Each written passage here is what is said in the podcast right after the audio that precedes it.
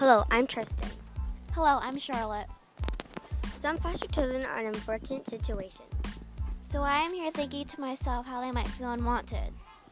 I am reading a book called Peace Locomotion by Jacqueline Woodson. In the book, their parents died in the fire. That is a lot to go through.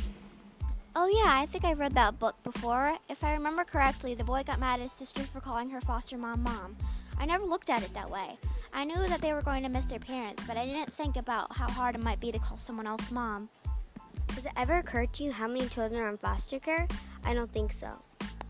In 2016, there were 28,732 children in foster care.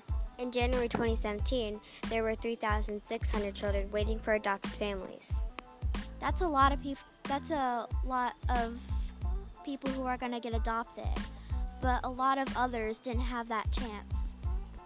Of the 18,277 children existing exiting out of home care in 2016 in Texas, 37% were reunited with their parents or primary caretakers. That's a really good number, but there could be way more. More than 23,000 children will age out of foster care every year. After reaching the age of 18, 20% of the children in foster care will become instantly homeless. That is very disappointing. Think about think about how much that is. Think about how those 18-year-olds might feel. We need to help them. Otherwise, the number might get bigger and bigger. Help these foster children out. You might make a big difference. The, the choice is yours. Thanks for watching our podcast. This is sponsored by Charlotte and Tristen.